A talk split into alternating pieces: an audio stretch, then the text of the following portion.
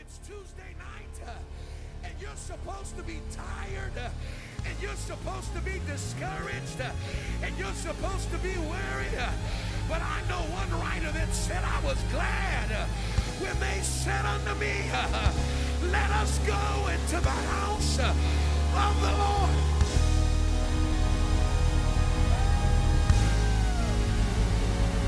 Hallelujah, Jesus. One more time, put your hands together and give God a great praise in this place tonight. Woo! You excited to be in the house of the Lord on a Tuesday night?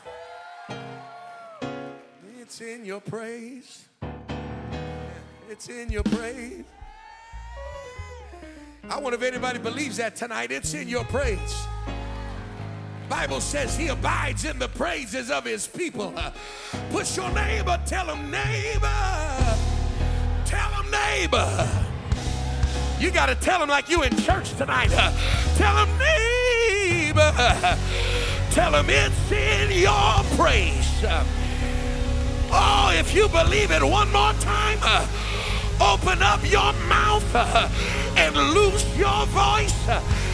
Declare the wonders of the Lord. Declare the greatness of the Lord. Declare the majesty of our King.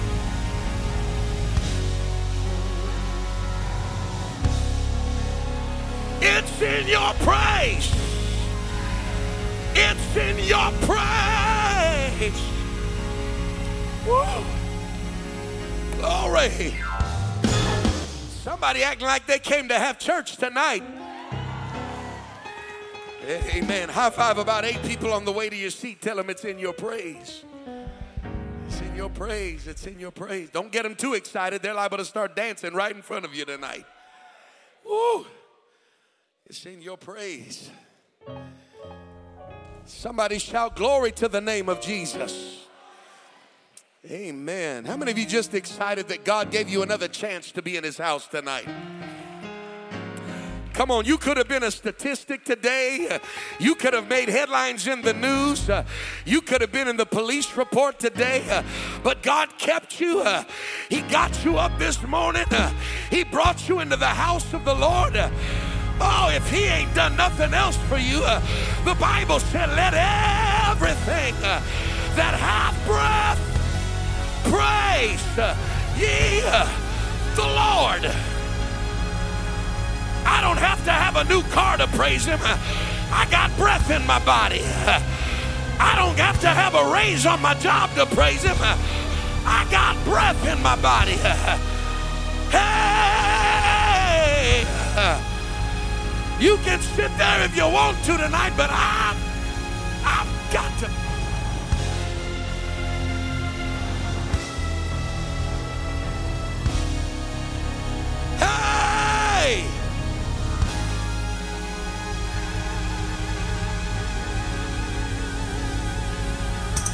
Keep the service rolling, but I feel something about to break loose in this place.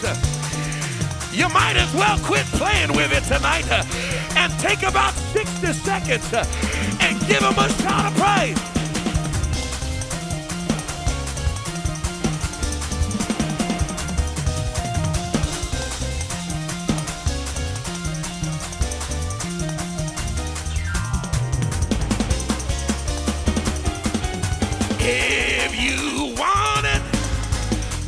Let you raise your hand. If, let me see you leap for joy. Shout, I got it. I got it. I got it. I got it. I got it. I got it.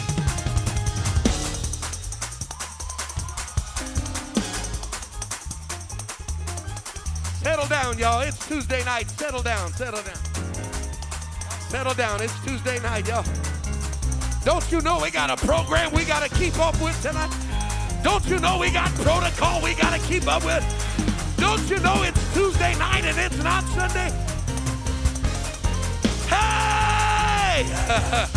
Said if you've got it, let me see you wave your hand.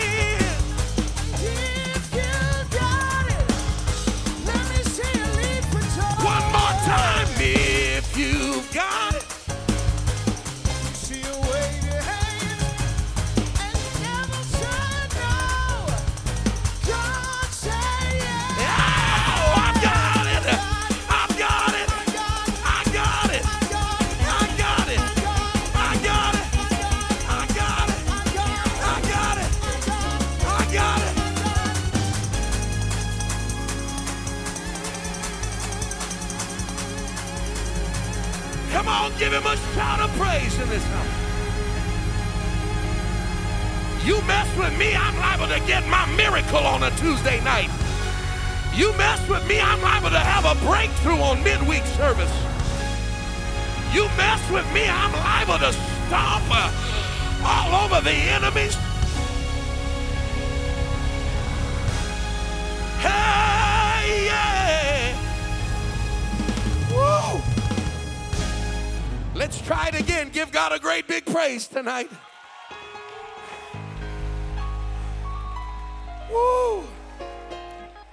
Be seated for the second time. Hallelujah. My God. My God. Hey.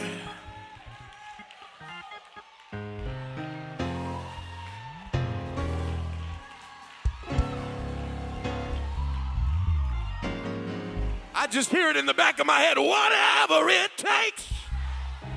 Whatever it takes. Whatever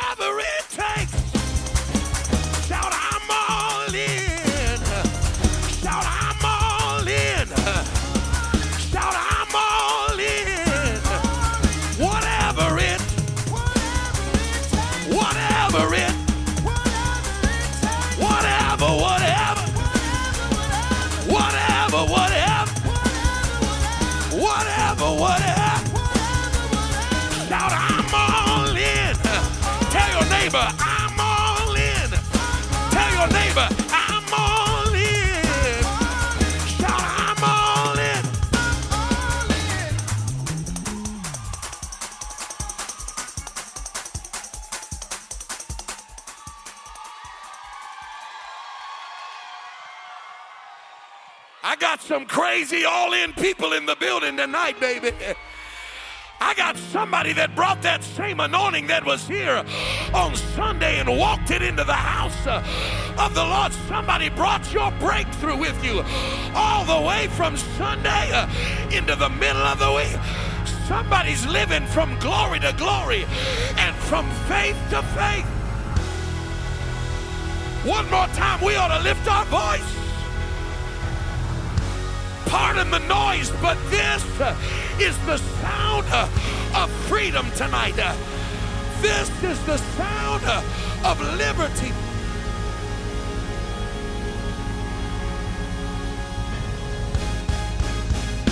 Woo! For the third time, clap your hands as you go to your seat tonight. My God. Sit down, sit down. Sit down. Y'all crazy, sit down. What? Y'all crazy, sit down.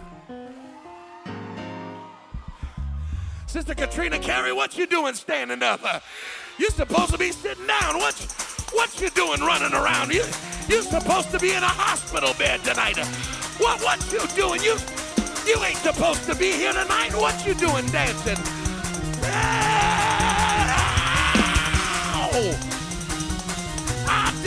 You to praise him. Come on. She's dancing over the top uh, of cancer tonight. She's dancing over the top of sickness.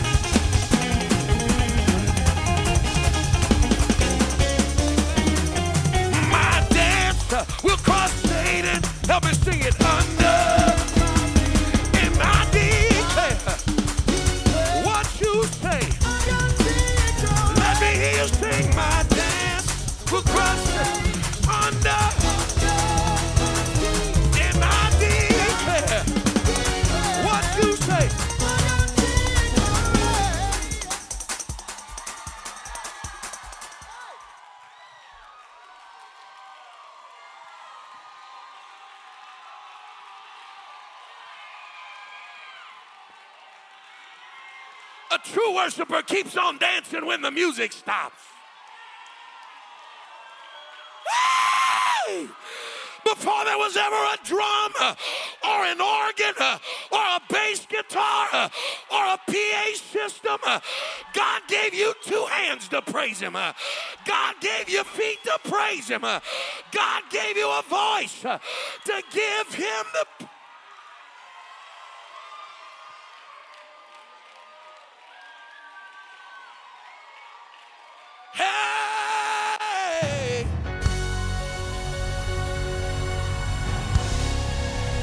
One more time, lift your voice tonight.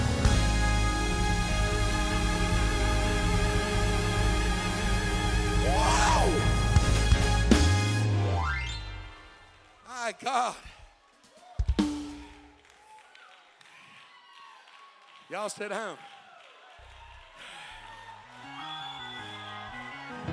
I don't know. It's dangerous up in this place tonight. I, I don't know. It's dangerous up in this place tonight. Uh, kind of feel like there's somebody that came in the building, uh, like the little woman that said, If I can touch uh, the hem of his garment, uh, I know uh, I can feel your press in the building tonight. Uh, I can feel your reach in the.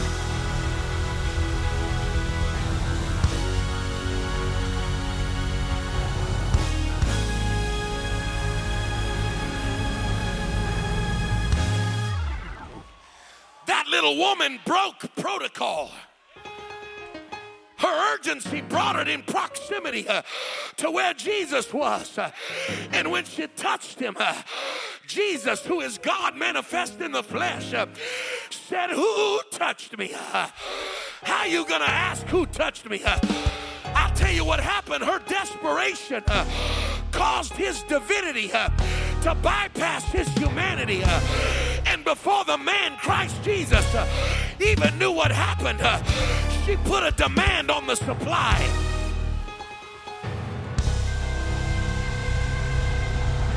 Somebody in the building tonight uh, said, I can't wait for the altar call. I got to get my breakthrough now. I can't wait till the end of the sermon. I need a touch from Jesus right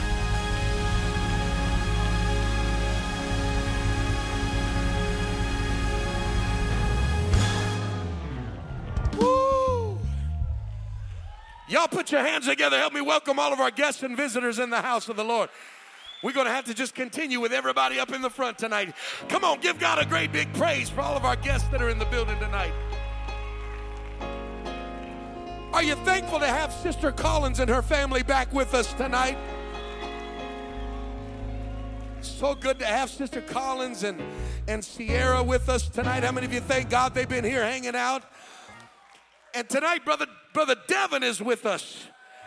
Would you give God a great big hand clap of praise for brother Devin Collins tonight? And it's so good to have brother Jordan die in the house of the Lord with us tonight. No stranger to this house. Come on, let's give God a praise for him tonight. And I want to say what a privilege it is to have my dear friend, Pastor Marshall Clack, with us tonight, all the way from Acworth, Georgia. And Batman has his sidekick Robin with him tonight. Would you help me give God a praise for Brother Emerson Clack tonight? Come on. So good to see our family all the way from Bradenton, Florida here tonight. Pastor and Sister Parker and their family and the elder. Te- Come on, would you help me give God a great big praise for all of them tonight? Come on. Was going to have them all say something, but my God, we'll be here all night. And the level of anointing that's up here right now, I don't know if they can even handle it. They're liable to get the mic and just pop and explode in this place tonight. How many of you thank God for seven people filled with the Holy Ghost on Sunday morning? Then we baptized another young lady, and she came out of the water speaking in tongues. As God, come on, give God a praise. And then yesterday, shout yesterday, Trish was baptized in Jesus' name uh, for the remission of her sins. Amen. As we prepare for the word of the Lord, just stay where you're at tonight. I want to say great big thank you to this house. As was mentioned before, over half of this month's all in uh, pledge has already come in in our first Sunday, taking us already in just like 31 days. We've gone all the way to $60,000 that has already come in in our all in offering. I think we ought to give God a great big praise for that tonight. Come on, I think we ought to give God a great big praise for that tonight. Is there anybody that came expecting something great in the house of the Lord? Come on, is there anybody that's got your faith stirred in this house tonight? I want you one more time to put your hands together and give God your best praise as the man of God comes to deliver the word of the Lord to us tonight. Come on, Brother God.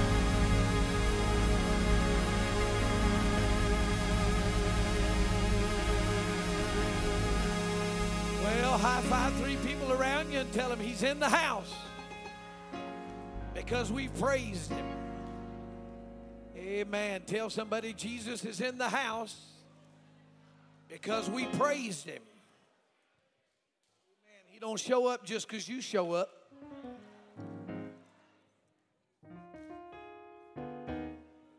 Amen. Jesus don't show up just because you walked in. Thank you all 12 of you, but that's still right. He shows up if and when you praise him. That's when he shows up. Amen. Now he's he's everywhere in his omnipresence at all times, everywhere, all the time. But he's not there in manifest glory until you praise him.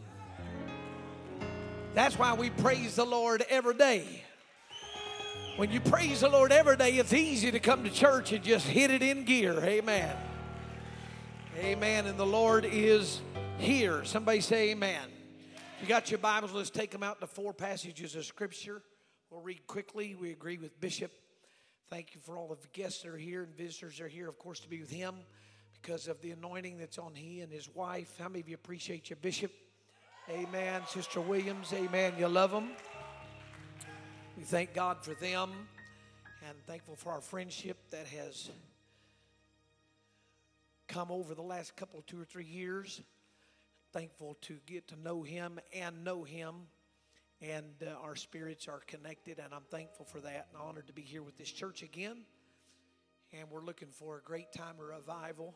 And we had seven or eight this weekend, and could have a few more tonight. Amen. Amen. Romans chapter 8 and verse 9. I'm going to go a little slow because I'm reading some old text. Uh, so I'm going to read my Bible. Everybody say he's got his Bible out. Amen. Romans chapter 8 and verse 19 through 20. For the earnest expectation of the creature waiteth. Everybody say, waiteth. For the manifestation of the sons of God. That word manifestation is the unveiling. He waits for the unveiling of the manifestation of the sons of God. For the creature was made subject to vanity, not willingly, but by reason of him who hath, uh, who hath, I lost my place. Uh, not willingly, but by reason of him who hath subjected the same in hope, because the creature itself also shall be delivered from the bondage of corruption into the glorious liberty of the children of God. For we know that the whole creation groaneth and travaileth in pain together until now. Everybody say until now. 1 Corinthians 4 and verse 15. For they, though you have 10,000 instructors in Christ, yet have you not many fathers. For in Christ Jesus I have begotten you through the gospel. Look at somebody and say, I have been begotten through the gospel. Amen. The book of Ezra. Ezra.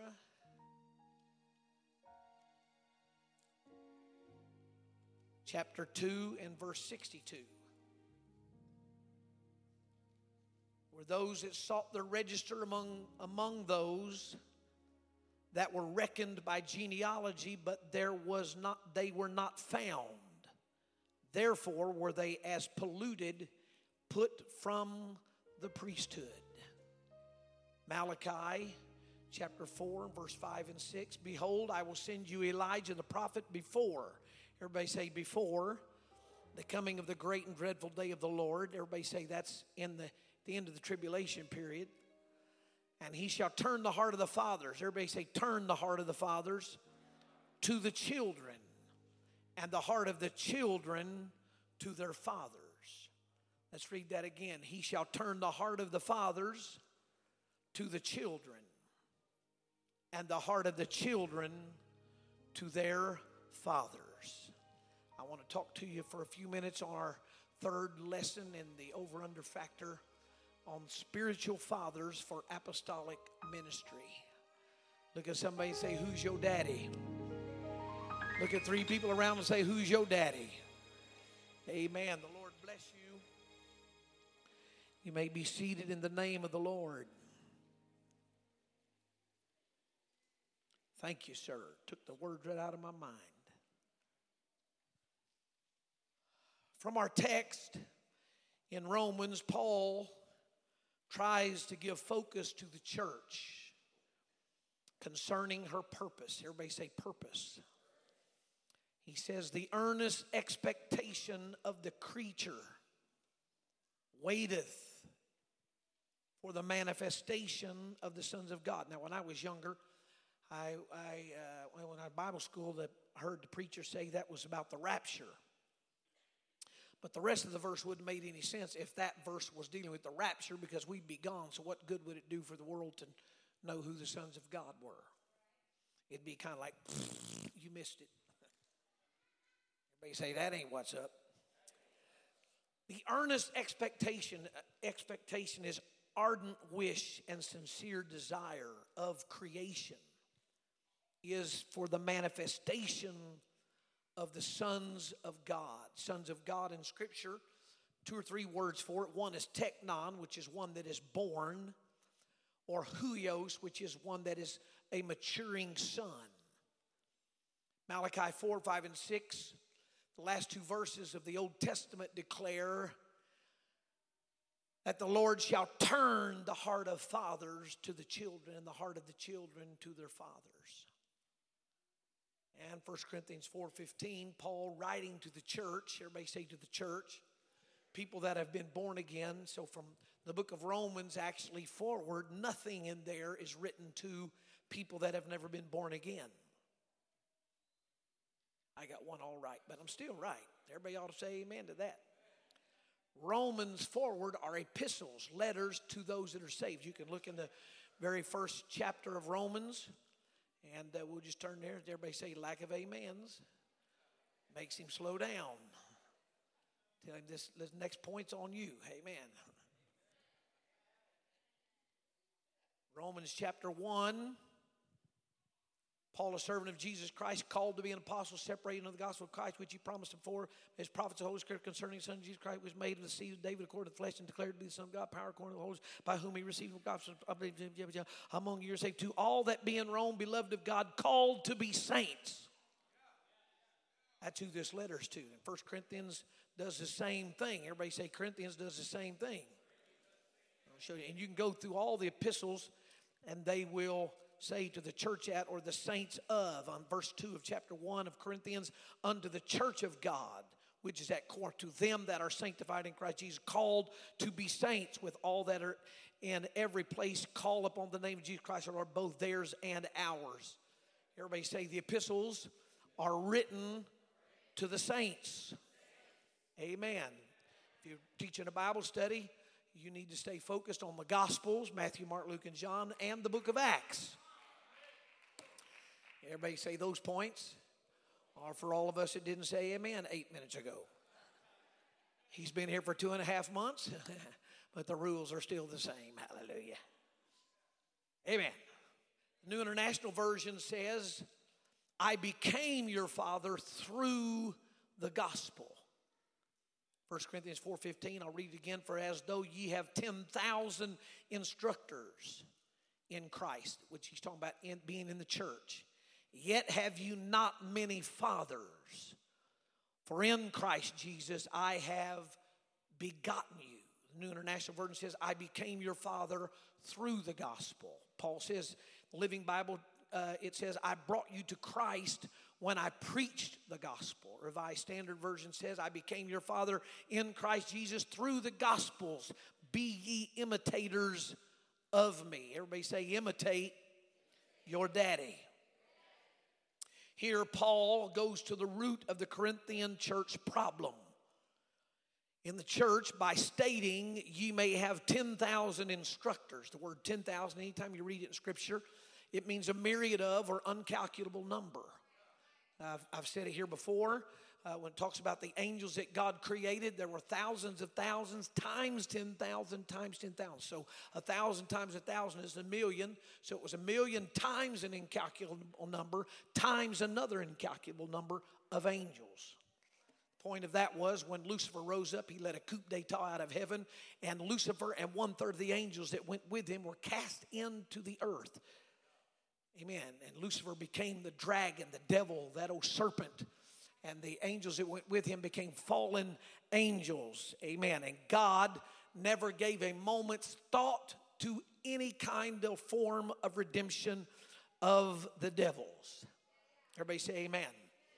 But when man fell, when a man and a woman, Adam and Eve fell, God has literally moved heaven and earth to do everything he could to save every man and woman that he gave the choice to. Tell somebody you've got a choice. You can go to heaven or you can go to hell, but it's your choice. Amen. Amen. So we are like God. We are made in his image after his likeness. We have a will just like God. We can do what we want. Amen. Look at somebody and say, I choose to be a Christian. Amen. The term refers to the servant who took children to school. The word pedagogus is boy leader. 10,000 means a myriad of. Myriad of what? Instructors. Instructors is pedagogus. It means a boy leader. The term refers to a servant who took children to school. Thus, fathers were substituted and servants offered no inheritance. Let me read just a few more definitions of that. Fathers or pedagogus was a slave to whom the boys were entrusted. I'm on page 12, the back page of the first page that you've got under tutors and pedagoguses. It was a slave to whom boys were entrusted to leaving care of the females, which was somewhere about the 16th year. He was often a foreigner, sometimes educated and refined, but often otherwise. For Plutarch complains that the seamen, traders, ushers, uh, and farmers are engaged in this capacity. The office was one of general guardianship, not of instruction. Though sometimes the pedagogus acted as a teacher, he accompanied the boy to school carrying his books and attended him to the gymnasium and elsewhere. Amen. Pedagogus. Amen. The word instructor here is pedagogus, the definition at the top, what I just read. He is a boy leader, a servant whose office it was to take the children to school. Amen. Paul said, I'm not your tutor. I'm not your boy leader. Amen. Now, what are we talking about? We're talking about, amen. First of all, we talked in our first session about being submitted. Amen. Submitted to God and all of the things that went with that. And then the second, and uh, we talked about the angels and them all being in order. And when Lucifer rose up, the coup d'etat and all that tempted thing that happened and the chaos, it threw the world into chaos verse 2 and the earth was without form and void and darkness uh, came upon the earth but the spirit of god moved everybody say god moved on the chaos say in the chaos and before he got done amen it became under recreation in spite of satan and the fallen angels interest into the mess he was in the midst of creation. It gets thrown into chaos and confusion. And before the verse is finished, God, the Spirit of God, moved on the face of the deep. And then the next verse, and then God said, everybody say, a move of God followed by the word of God will produce a miracle. A move of God produced, amen, by your praise and your worship, your prayer and your commitment, amen, will produce a word of God. Everybody say that's why we praise the Lord anytime we come to church. That's why this is a revival church. It don't have an off night. We don't have an off service. We don't have midweek worship and Sunday morning worship and Sunday nights a different type of worship. I go a lot of places and all three services are all different types. Well, that's never the will of God. We are to enter his gates with praise. Amen. Yes, we are. Amen. And if we will have a move of God that's followed by the Word of God, we will have the spirit of recreation. Amen. God can fix whatever's been tore up if there's been a move of God. Now, if all you do is have a move of God, not followed by a word from God, you ain't had nothing but a bunch of hype. And if all you got's a word of God and preach and preach and preach, and you don't let nobody worship, you don't let nobody praise God, you ain't got nothing but a hammer, hammer, hammer, hammer, hammer. But when you got a move of God followed by the word of God, you're going to get a miracle. People are going to be born again. They're going to be delivered from alcohol. They're going to be delivered from drugs. They're going to be delivered from sin. Tell somebody they'll be delivered from sin. Why does that happen? Because we praise God first. And then it was followed by a word of God. And that produced the miracle. Fathers here is equivalent to a generator or male ancestor, the founder of a race, a tribe, progenitor of people equivalent to one advanced in years or a senior. Metaphorically, the originator, he is the originator or transmitter of anything, one who stands in a father's place and looks after another in a paternal way. Literally, it is a nourisher, protector, and an upholder. Comes from a group, uh, a root word signifying nourisher, protector, upholder, one advanced in the knowledge of Christ. Metaphorically, he's the originator of a family or company of persons animated by the same spirit. Everybody say, same spirit as himself. Then uh, another definition, a little more clear, says it's the preacher of the gospel who stands in the Father's place caring for his spiritual children. And of course, this is what your bishop is. Everybody say, Bishop is my father. Amen. And I'm just going to just teach. He is more than just a sermonizer. He is more than just a good businessman. He's more than just a great singer. His, he is more than just a good teacher. He is more than just a good organizer. He was up here till 2 or 3 o'clock in the morning last night. Look at somebody say, What in the name of peanut butter and jelly going on?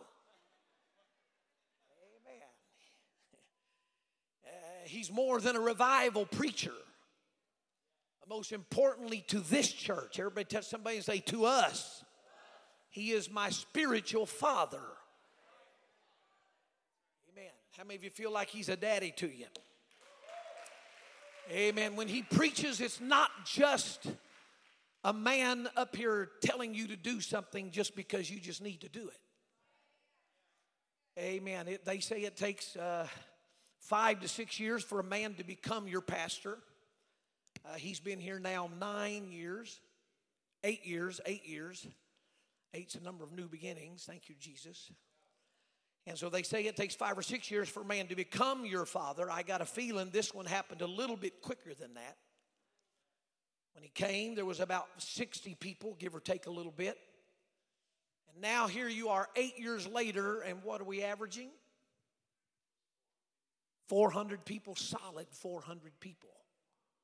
What's going on? There is a not only a relationship you're having with God, but because of your spiritual maturity, your growth, and because of he and his wife's love and care for you, and not just liking you and just glad you're here and you're another number on the chart, but because he is dealing with you as a father and she is as a mother.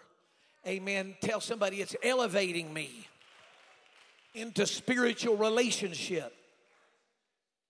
There is more going on in an apostolic church from the pulpit to the pew than just being the preacher to people that are going to heaven. Everybody say amen. Uh, the preacher here of the Father, word Father, is one who stands in a father's place caring for spiritual children. Not many fathers uh, another rendition says, of spiritual fathers, this is you have but one. You're to remember that however many teachers you have, everybody say boy leaders, that I am alone your spiritual father. Now, there was a problem in the Corinthian church, total chaos, confusion, which I'll get to in a minute. And Paul is sending a letter to them and saying, Now, here's your problem. You're following boy leaders and you're not following me, and I'm your daddy. Not many fathers, many offer to instruct you who have no parental feeling for you. So thank God your pastor has a parental feeling for you. Everybody say agrees with that, say amen. Amen. So, in a church and a spiritual growth and depth of revival that's going on, one of the deep things that has to happen is there has to be that connection from the pew to the pulpit, not just be saint and pastor, but there needs to be father, son, and daughter has to become that intimate feel, that graduation of revelation.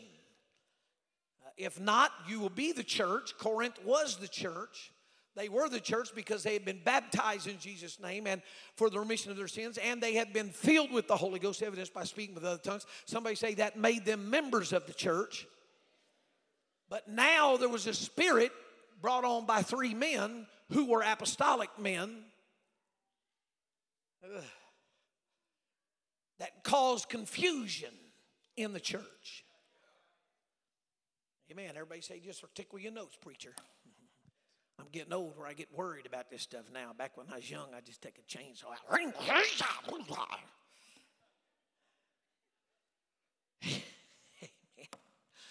Uh, B says, Many offer to instruct you who have no parental feeling for you. How can they? You are not their spiritual children. You stand in relation to me alone. For in Christ Jesus, by the power and unction of the Spirit, I have begotten you. I was the means of bringing you into the state of salvation so that you have been born again. Now, this is why we said the other day that if you are not from here, if you did not pray through here and you've moved in, transferred in, and you are you were a child of God, meaning you were born again when you got here. Now, Pastor, just correct me if I'm wrong. Amen. It is expected of you to not just come here and start throwing your money in the plate. Thank you, we appreciate that. But most importantly, it's not just that you have a relationship with God, but now you, because of your maturity, you say you've been in church 8, 10, 25, 30 years. We need to see that maturity between your relationship and the man of God that is a preacher, but he is a pastor, and most importantly, he wants to be your spiritual father. Everybody didn't clap to that, so because somebody say the next three minutes are on us. uh, in a revival, and I've told you revival's happening here. It is. It's been going all year. It's amping up. We believe it's going to be going by summertime. It's going to be smoking hot. Everybody say amen. And uh, but what happens? Why do some churches have revival, some don't? Well, a lot of reasons, but I can tell you uh, there are a lot of churches that do not have revival because there is no spiritual connection between the pew and the pulpit. As Paul is talking about here spiritual sons and daughters and spiritual father. Everybody say none of this is in any of his notes. I got notes. These are here, some of the original notes. And this is all the original notes. From 2002, when I was at Brother Foster's, and I flew in for two and a half months every Wednesday night, taught it there, and left. These are all the notes from it. None of that is what I'm talking about right now. Say he's on what he's on right now because two thirds of us just sat there, and I know you was listening, but you didn't say nothing. because somebody saying amen just makes it work. Hallelujah. Amen. So, so uh, you have been born again, and Paul was saying, "I'm your daddy because I'm the one that preached the gospel to you." So now, for instance, my my spiritual father was Brother R.D. Whalen. I finally got the Holy Ghost when I was 16 years old at uh, Oklahoma, at Mustang, Oklahoma, at the campgrounds, just off the pulpit to the right. There's a metal pole in the ground cut off two feet to the right of it, left of it. If you're standing right there is where I was standing when God gave me the Holy Ghost. And uh, it was a beautiful, beautiful thing. He was my spiritual father. Now, I didn't know it by those terms. I don't remember reading that in Corinthians, but that was the way I felt. Now, when I went to Bible school and got all through with that, and then uh, went out to preach on the first revivals. In fact, it was while I was at Bible school. I was preaching a revival, and got done, and I was standing there talking to the pastor, and a woman came right up on the steps and just kind of punched herself in. He said, Give me just a minute. And I stood there and backed up a step, and she said, Let me tell you something. I'll tell you. She did that, and I just, I backed up 10, 15 feet and looked up. He said, What's wrong? I said, I'll, I'll tell you when you get done. I mean, I had never, ever seen anybody, ever, in 22 years, I ain't seen anybody ever talk to a preacher, her pastor, the way she was talking to her, her posture, look on her face, her anger, her tone, pointing, and, and I just, I just knew.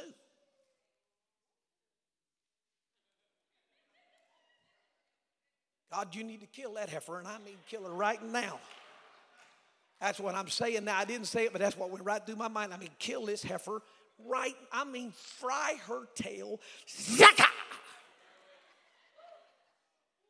You got Lot's wife, turn her to a pillar of salt. Turn this witch to nothing. Just zap her. That's what went through my head. I didn't say anything then. I was Bible school student. Amen. I was shocked. He got done. I was in office crying. He said, What's wrong? I said, I can't believe that. I, have never seen that in my life. I, my, I grew up at R.D. Whalen's church. Man, nobody, I can't.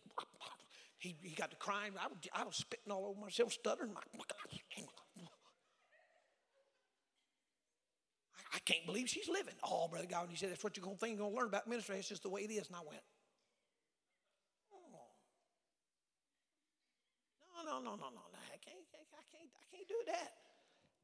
So as it went going, when I got to Brother Foster's in 20, 2001 started revival 2002 he flew me back in won't you help me settle help me solidify these seven eight hundred people that we've prayed through these last couple of years? I want you to help me do that. And so i came and teach one night and flew back to california. Came in next wednesday flew in one night taught and went back the next day and did that and it evolved into this. And i began to realize when i began to teach this many fathers that the man of god say my bishop my pastor is more than a preacher. See, not many fathers says that, that that is you have but one. You are to remember that however many teachers you have, yet that I alone am your spiritual father. Amen. Whenever the man of God preaches to you, and this is the miracle of preaching. I mean, this is why we want an amen. Now, if it was a political convention, you'd sit there like a bunch of deadhead rich people and just now, they'll have people out there, and I know this, that are paid, and every, every now and then they'll start clapping. They're just paid to do that. But normally there's not much of a response. They just listen, they don't need any feedback. But when you're preaching, it's not a convention, you're not giving a speech. Come on, somebody. Amen. What is it? What is it? When the Word of God is declared, the Bible says you speak faith back. And when you mix your faith with the word of faith that's preached, that's when you get the miracle. Me see. You understand what I'm saying? Amen. So when the pastor gets up here and gets exhorting, amen, thank God. That's why you're responding quickly. Now, I've had people tell me when I was young and I got to preach in the revivals, and I'd say, well, you know, up here, you know, you need to be more like down south. And I thought everybody down south said amen until I got to preaching around and went to a bunch of dead churches in the south. I was like, what in the name of peanut butter and jelly going on? This is crazy. These people in church, there's three generations of people. They got hundreds of people in here, got standards and holiness and everything, but they're deader than a hammer. They're as dead as this stupid speaker.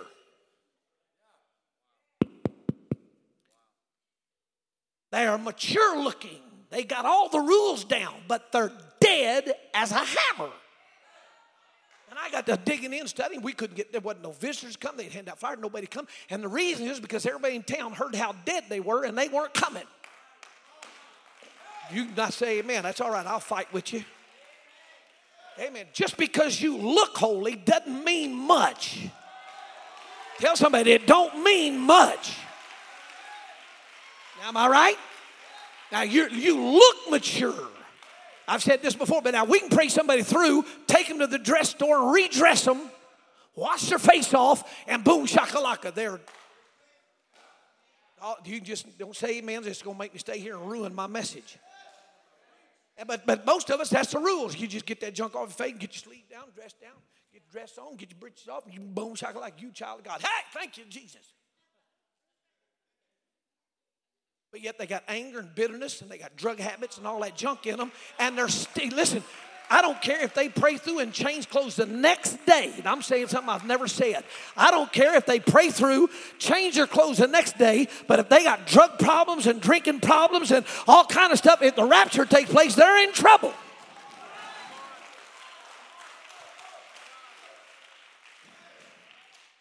Now, as you grow, everybody say we grow in fullness, measure, and stature. What Paul said to the church, we grow from fullness to measure and stature. Three dimensions of growth outer court, holy place, holy of holies.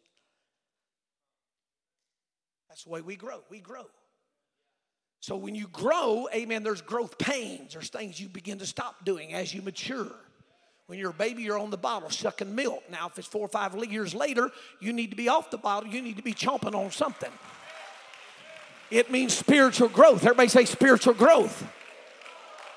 Everybody say amen. Paul said, You are the church. You're the church of Corinth. I, the Holy Ghost has moved here. You are born again, but you are following boy leaders. They're just tutors. They're just making sure you get your schoolwork done. They just take you to school and bring you back home. Tell somebody that ain't my daddy. Thank you, brother. I love that. that. I felt that. You said that. I felt that. Thank you, Jesus. New convert here. He's been coming a whole year. I mean, he's doing good. Look at somebody say, doing good. Amen. He said, That ain't my daddy. Tell somebody, That ain't my daddy. That's my daddy. Tell somebody, Bishop is my daddy. Amen. I'm talking about spiritual father. You can be seated, begotten here. It means by extension, the mother figuratively to regenerate of men begatting children. So it's talking about in the mother father relationship when a mother becomes pregnant, how the father begats the child, puts seed in the woman. The seed meets with the woman's egg, and there is a child. Everybody say, Amen. When the man of God is preaching, I'm not in my notes now, I'm in the Holy Ghost. When the man of God is preaching, he's not just preaching his words, but he's preaching the word of God, which is seed. And when he begins to preach the word of God, say to the church, say to the woman, the man of God is preaching to the woman of God. Come on, tell somebody the man of God is preaching to the woman of God, which is the church, who is the mother of us all. How do you get here? The man of God preaches the word, which is seed. You have to respond. I don't want to get too plain, but you've got to respond to the man of God that wants to put seed in you. It's your response to him that gives you the seed. Everybody say that spiritually makes us expectant. I do, I'm way off my notes, but I'm in the Holy Ghost. You understand? Revival doesn't come because we keep all the rules.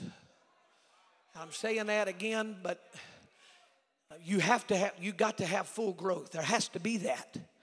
But you cannot have revival if all you're doing is trying to force somebody into full growth. Meaning, they get the Holy Ghost one week. I was in one church, and uh, it just come to me. I hadn't thought of this in years, but it just came to me. I was preaching. We had eight or ten got the Holy Ghost and it was in a district that just didn't ever have many get the Holy Ghost. I mean, we had seven or eight for the first, for the second night was over. Third night was a Saturday night. Was preaching, and, and just as I got to preach, I noticed inside this a car came in. I glanced out, I was reading my text, and it was a Mercedes. And I thought, oh, it's a Jaguar. And I thought, oh my God. I could tell it was a new one, it was shiny. I said, boy, somebody walking up here. And man walked in the back door. I could tell from the pulpit, he was boom shakalaka. He was dressed to the nines, 10s, 11s, 12s, and 13s. He was clean, I mean clean. Come walking in, his eyes was big. He sat down the row and leaned up in the seat. I got to preaching about 20 minutes in the message. He came to the front, doubling over. I mean, just almost falling. And the place just erupted. People started, there's four or five more got the Holy Ghost. He came down there and prayed with him. He got the Holy Ghost. They baptized him in Jesus' name. They got done. The pastor got up. He said, All right, it's enough people getting the Holy Ghost. That's enough. And I'm sitting over the chair and I went, And I, what in the world? He said, Now I'm just going to make it plain. Now, tomorrow morning's church, you got tonight to decide. I want your TVs, I want your VCRs, I want your magazines, I want your junk, I want your cigarette and your beers. I want it all on this platform tomorrow. Amen. Or you're not going to be part of this church. And I went, had 13 or 14 people hadn't been in church three days.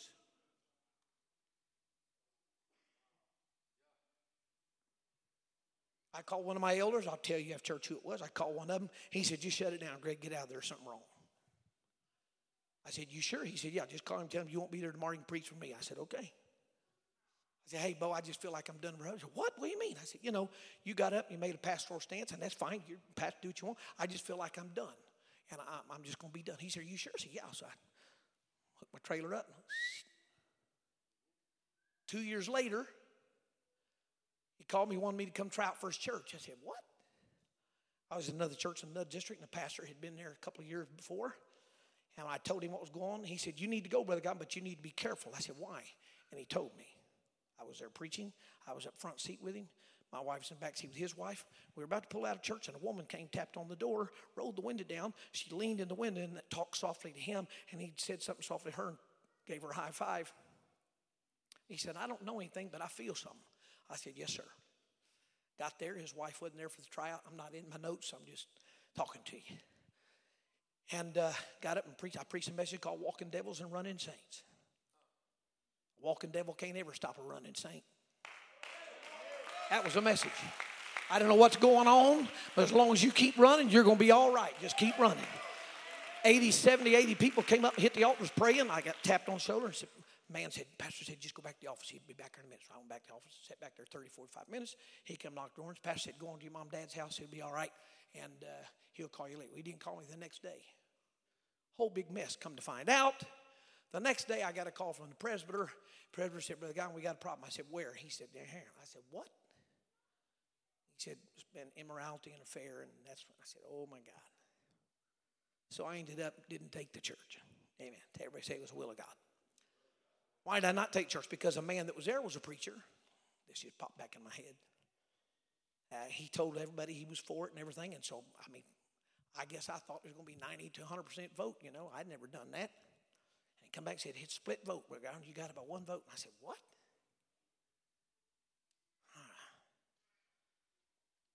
Then my bishop called me and said, Greg, we had to vote. They brought in two more preachers. They didn't get no votes. I got 50%. The other guy got or 49%, and the other guy got 51%. And I called two of my elders, called Brother Howard and called another elder, and they both didn't know I was calling the other one. They both said, Don't take it. Called my bishop, who was superintendent, told him, I just don't feel like I could take it. And he said, Okay.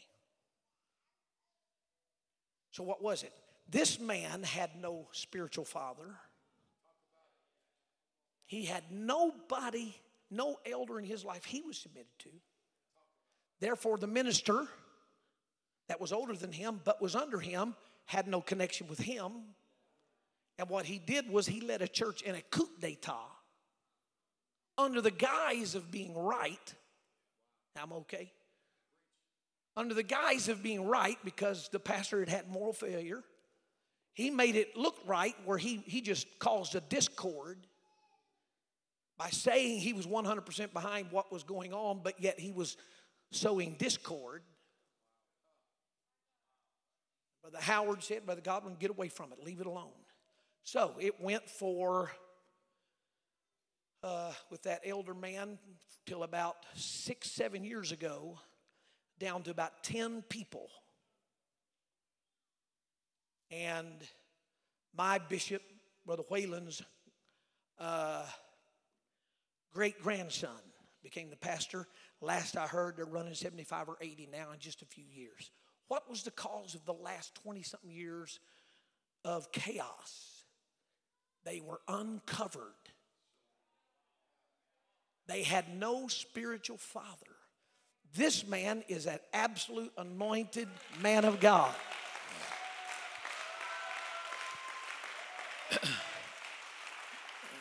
he's younger, but this man is an anointed man of God. He's not only that, he's a great preacher, he's a great evangelist. Everybody say amen. He's a soul winner, he's a leader. Amen. But most importantly, he is your spiritual father. Amen. Amen. You can be seated. Everybody say that 10 minutes was because there was no amens a while ago. Hallelujah. So Paul is telling the church of Corinth, your chaos and your confusion is because you're in disorder. I have begotten you on page 13 says, I was the instrument of your conversion through the gospel by means of the gospel, by preaching it to you, that is, by the truth. I have begotten you means I was the means of bringing you into the state of salvation so that you have been born again. You are my children alone in the gospel. Another version says, as far as your life in Jesus Christ is concerned, it is I who became your father by bringing you the good news. I begat you, humas egennesa. Paul is their spiritual father in Christ, while Apollos and the rest of their tutors were tutors in Christ, boy leaders. Everybody say amen. amen. Amen. So I'm going to say it again. Now, if you move, this is what I got on a while ago, but lack of amen's got me off of it. Everybody say he's back on his stuff now. uh, if you've moved in here, you were apostolic and full grown, born, whatever, and now you move down here and this is your church. This man needs to become your father. In other words, he is, he, he is as your pastor that was preaching to you or you were under when you got the Holy Ghost. You can, now, eh, does everybody understand that? Uh, My mom and dad were at, the, their home church for many years, and uh, Brother Whalen resigned and retired, and then he started getting Alzheimer's, and things started happening. Mom and dad were talking about wanting to leave, and I kept telling them, nope, you can't leave. Can't leave. Nope, nope. As long as Brother Whalen is alive, you can't leave. Nope, you can't leave. And uh, they heard this session on tape or something somewhere, and she called me. He was talking about it, and I said, "Nope, you can't leave." And then Brother Whalen full got Alzheimer's, and he ended up leaving that church and going to the church uh, where his daughter was a few miles away. He remembered my mom and dad. He remembered me and a couple of people, and that was about it. And uh, so it was great. And so they called me back, and mom said something happened, and she was crying and upset. And I said, Okay, now I'm not going to talk to you like mom and dad. I'm going to talk to you like an elder. She said, I want you to. I said, Okay. So I shifted gears and I gave her a quick little Bible study. If you leave, if God tells you to leave, that means you've got to cut everybody at that church off in your communication.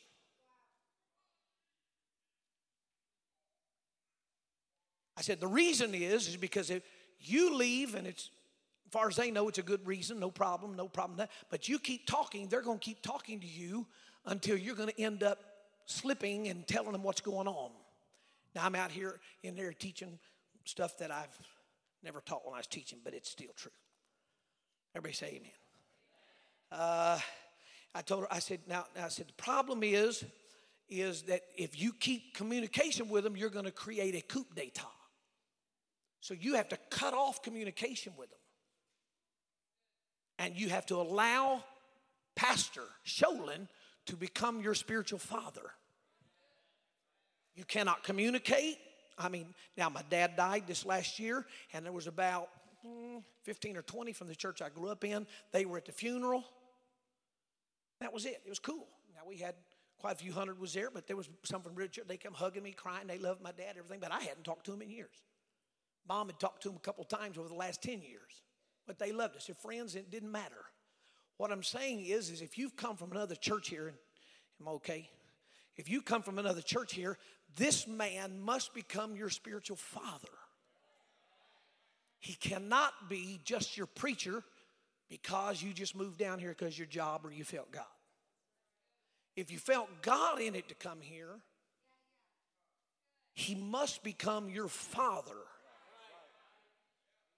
your spiritual daddy. Everybody say, with a move, I've got a new daddy.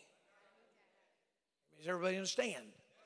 Amen. He, you don't want the man of God to just be a preacher to you. You don't want him to be like me. Now, hopefully, I'm maybe in a teacher's role here. I don't know how deep that goes with you, but that's what I feel like I am. I'm in a teaching role here. That's why I'm doing that most of the time. Amen. You are to him spiritual father. How many times have you heard me say you're elder? How many times have you heard me say you're bishop? I do this everywhere when I go. Why? Because I want them to know that's the man of God, that's the bishop. How many times have you heard me ask him, Am I okay? How many, how many times have you heard me say, Am I okay, Bishop? Have you heard me once say it?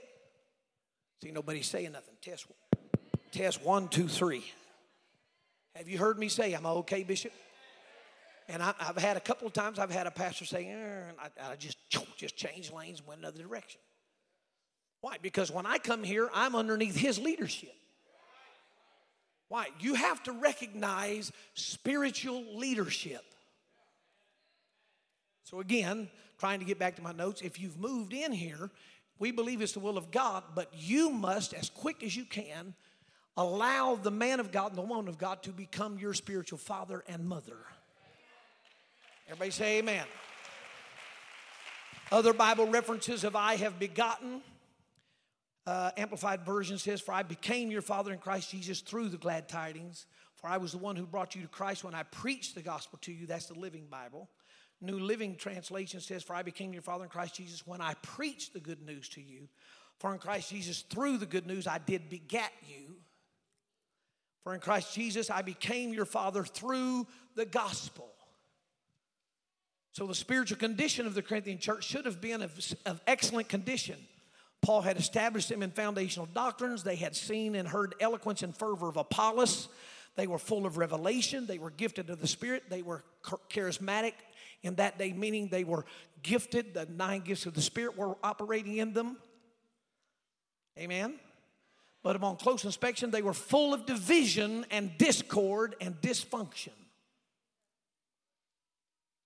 chapter 4 and verse 15, Paul goes, I believe, to the crux of the matter. They were following boy leaders, men who were not their father in the gospel. Therefore, they were still teknons, or as ones just born or immature ones. So, Paul, their father in the gospel, sends one of his faithful sons to put them in remembrance of his ways, bring them into order. Thief on the cross, remember, he said, Remember me. Notice the breakdown of the word remember remember me. 1 Corinthians 1 and 10 through 13. Now I beseech you, beg you, brethren, by the name of the Lord Jesus Christ, that you all speak the same thing. Everybody say, speak the same thing. And that there be no divisions among you, but that you be perfectly joined together in the same mind and same judgment. For it hath been declared unto you, my brethren, by them which are of the house of Chloe, that there are contentions among you. Now, this I say that every one of you saith, I'm of Paul, I'm of Apollos, I'm of Cephas, I'm of Christ. He said, Is Christ divided? Was Paul crucified for you? Or were you baptized in the name of Paul? I mean, he, was, he is rebuking them. There were divisions and contentions because they were not of the same mind or same judgment. Division here means a split, a gap, a schism. Metaphorically, a dissension or division. Contentions is a quarrel, wrangling, contention, debate, strife variance. Uh, another word is contention, strife, and wrangling. Paul's sons in the gospel were not following him, but were following boy leaders who were of no condition to bring them into maturity. Everybody say, boy leaders have no ability to bring me into maturity. They were all saying, I'm of this one and of that one, and this was the causing, this was causing division and contentions. Favorite preachers were the order of the day and not Paul, their father in the gospel. Therefore, the order of God was broken. Amen?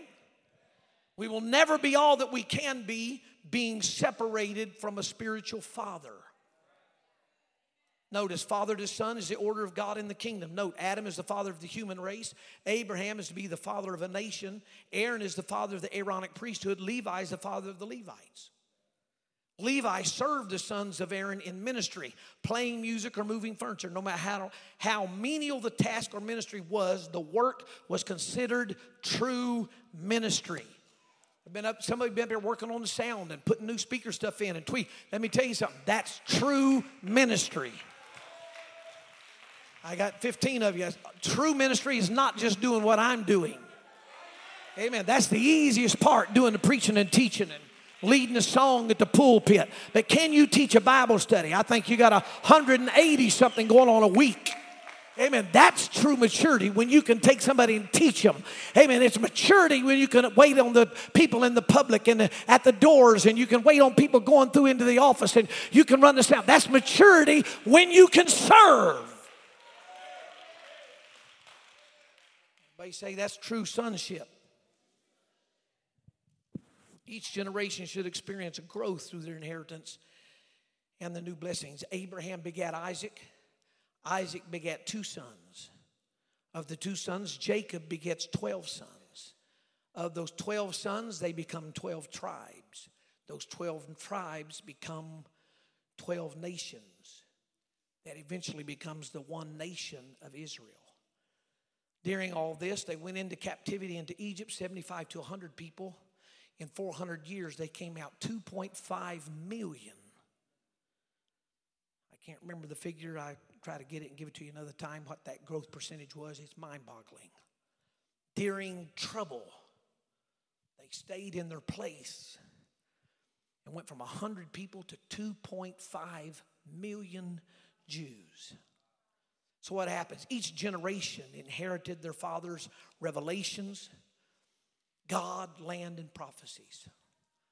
So what we're saying to you is, is whenever you not only connect with God, but un, underneath God there is the pastor.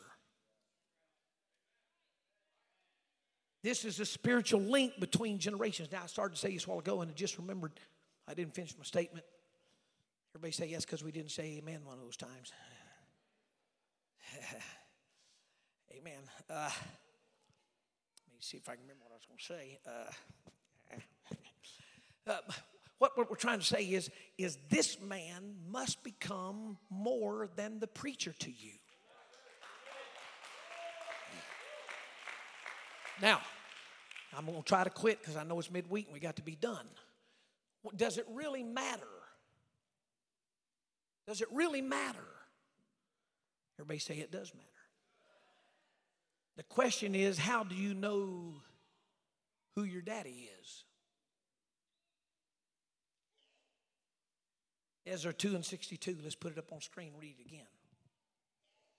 This is after they were dispersed into captivity and they came back home. And the Bible said, These are they that sought their register among those that were reckoned by genealogy, but they were not found. Therefore, were they as polluted, put from the priesthood.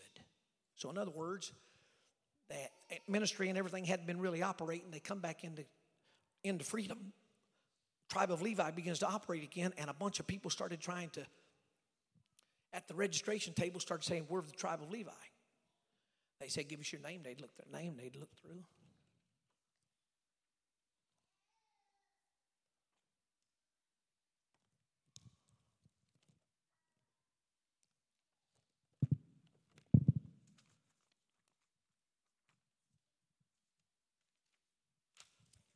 Don't see it. We look again, okay. They kept going through the book and they couldn't find their names. Priests who could not prove themselves members of the priesthood, Nehemiah 7 62 through 65, there were three such families are named the sons of Abiah, the sons of Akuz, and the sons of Barzillai. These could not discover their family register and were excluded from the exercise of priestly functions. They had also lost evidence of their descent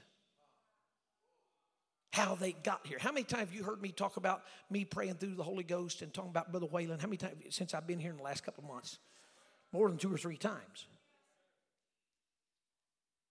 They also had lost evidence of their descent. This loss was held to disqualify them from the exercise of the priestly office. Genealogy is where you sprouted from. What's your pedigree? To reckon is to search among the ancestral registration. Polluted here means to defile, to desecrate. Proof of sonship is right to priesthood. I'm going to stop there. I got more notes. Everybody say you got a lot more notes. Stand with me.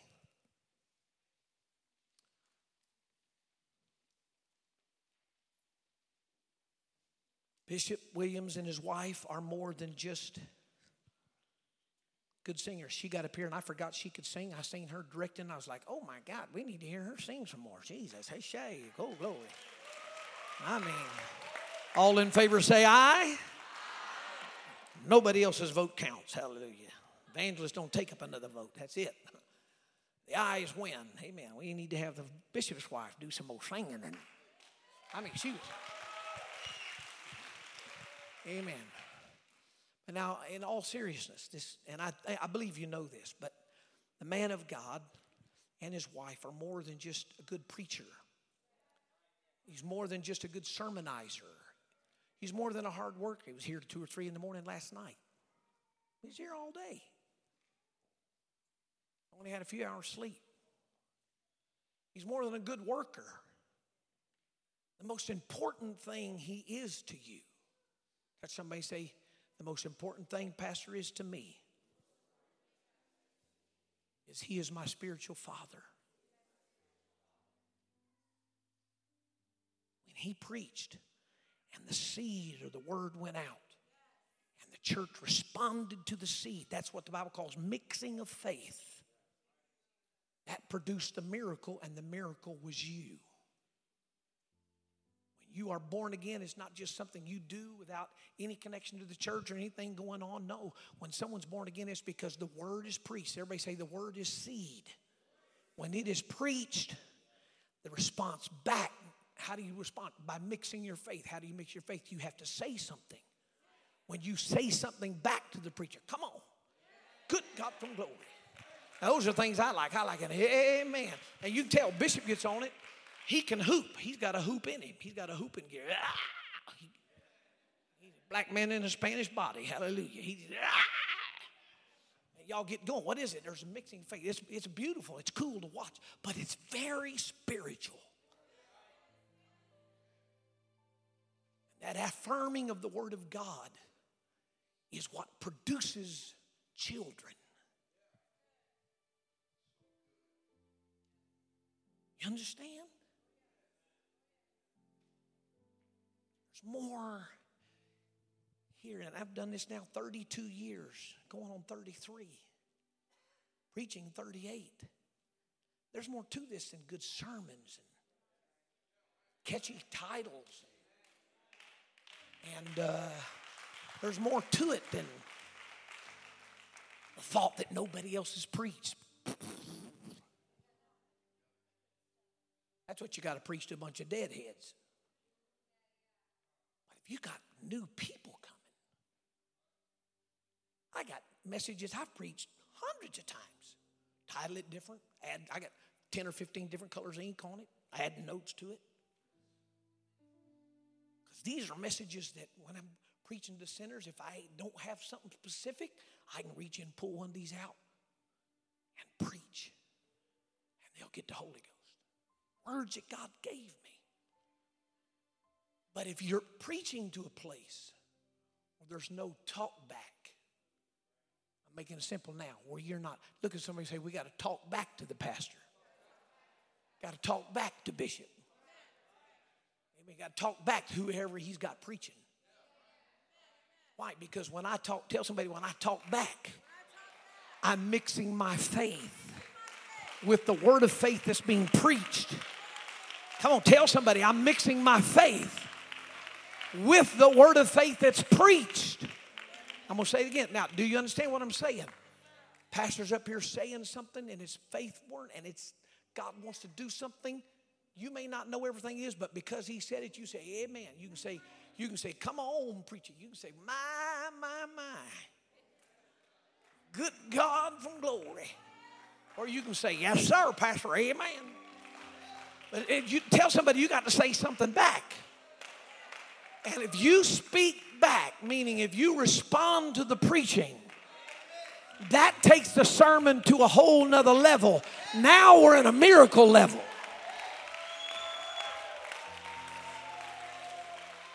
Everybody say amen. Amen. So, Bishop and First Lady, if y'all could come up here again on these steps. We've done it last three times, so we're going to just do it every time. I want you to come, and then if you're saints here, and this is your spiritual daddy and your mama. You appreciate their covering, you love their style, their singing, their work ethic, and but you that's daddy and mama. I mean, this guy, I mean, he gets talking about Brother Elder, and I mean, he almost, you get, oh, Jesus. That's his what? That's my daddy, And his daddy is, Bishop Wilson. he gets talking about Paul Paul. All the time. Talking about Bishop Elder, Brother Wilson. What is it? You should be so happy that this man of God and woman of God know who their daddy is. I, I, I think Paul Elder could just call him and tell him I'm going to be there Sunday morning, and Bishop say, Yes, sir. Brother Wilson can probably do the same thing. Yes, sir. He'll cancel whatever trip he's got. Yes, sir. I'll be there. Why? Because they're spiritual connection. This man, I don't know all the stuff, but he was lost as a goose in a hurricane. That means he was flapping his wings and wasn't going nowhere. Because somebody say, I was lost like that. I don't remember how he got connected to Brother Elder. I don't remember all the details. But when he came and they prayed through, I mean, he hadn't just been a good preacher to Brother Williams, he was a daddy to him. He corrected him. That's why he has a feeling of Brother Elder that he has, Bishop Elder and Bishop Wilson. So I'm saying now it's going into the fourth generation from Brother Wilson. I can't remember his pastor's name, Brother Wilson's. Heard a tape up the other day. I can't remember who it was, a little elderly man. He didn't have a big church, about 100 people, but he was a father to Brother Wilson. So that would be his spiritual great grandfather. When that, when that, when you begin to connect that stuff in the Holy Ghost, it adds depth into your spiritual positioning in these last hours. Listen, listen, it's going to take, and I'm going to, he knows I believe everything he believes. It, it's going to take way more than you just obeying and checking off some boxes and saying, okay, I'll change this and I won't wear that. Won't. It's going to take way more than that. Amen, Brother Godwin. That's right. Preach. Okay, I will. Preach to yourself. I'm preaching to myself. I'll say amen because I know it's going to take more than that. Because there's a hailstorm coming to everybody. And I've been through mine. I ask God, please don't let me get one even close. There's going to come a time when the only thing that's going to keep you is you're going to say, This man, whatever you tell me to do, I'm going to do. If you don't tell me to do something, I'm not going to do it.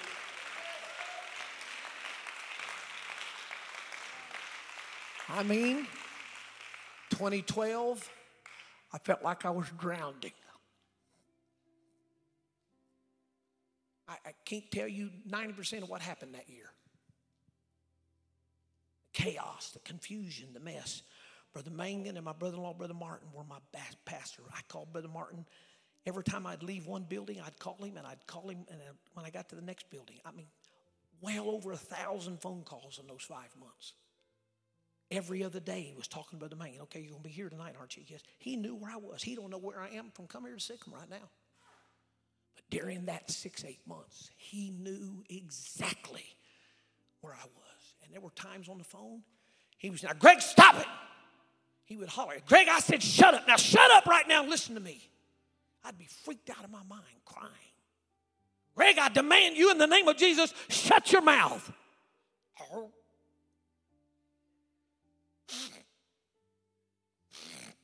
And he'd cry. He'd start crying. Greg, I know you're hurting, but you've got to shut your mouth and listen to me. And I'd say, Yes, sir. I was already ordained. I've been preaching 28 years.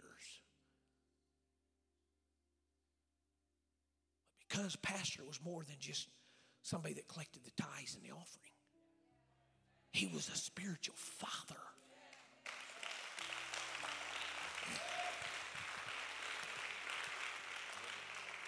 Tell, some, tell your neighbor, say, everybody is going to go through at least one trial where you're going to need your daddy.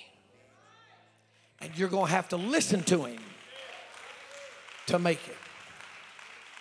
So, I could keep going. I got tons more, but I just got to stop. Tell somebody he's got to stop. Now, if you're from this church and this is your bishop, this is your pastor, this is your daddy and your mama, I want you to come in real close right here to this altar. Just come in as close as you can. Come on, just close as you can. I know we've done this other nights, but I want you to come in here close. I'm going to tell you something. If you'll stay close to this man, a year from this time, you're not even going to know yourself who you are. God's going to change you so much, you're, you're going to blow your own mind. The spiritual growth is beginning to happen to you. It's, if you'll stay close to this man and do everything he says, you're going to see a change. It's going to blow your mind, your family's mind, your friends. They're going to say, What's happened to you? You'll say, Come with me, I'll show you. You receive that? Is your spiritual father. Is your spiritual mama. We say amen. I want you to reach up and lay hands on the person in front of you, just make a connection with everybody.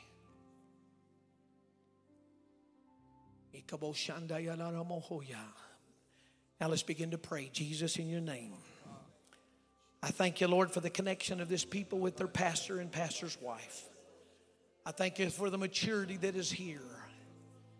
We preach this and teach this as a forewarning to spiritual immaturity.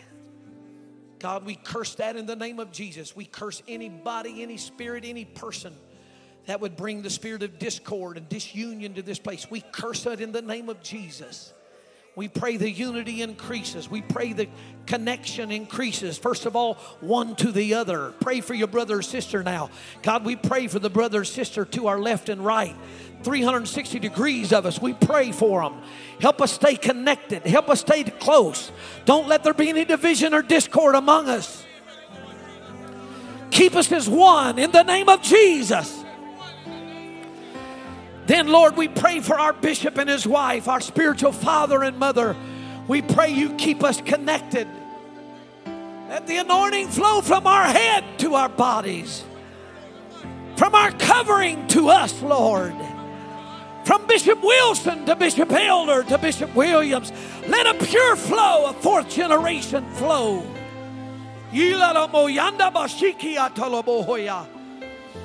Of anointing upon the families God, I pray financial miracles on this people that are so unified. Meet the needs of this people as they continue to give sacrificially. Meet every family, God. Give untimely raises. Give raises they weren't even due to get. Give it to them, Lord. As they continue to pay tithes and offerings, sacrificial giving, and most importantly, are submitted to their leadership. In Jesus' name. Come on, lift your hands now and give God some praise.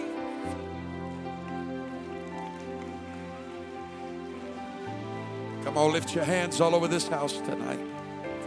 Come on, lift your hands all over this house tonight. Just a few more moments. The Holy Ghost is at work in this place. Come on, all over this sanctuary right now. This is a, a poignant moment in the Holy Ghost. There is, there is spiritual transfer. There is spiritual transfer at work in this place right now. Come on, lift your hands. With faith in your spirit, faith in your heart, let the word of the Lord be activated.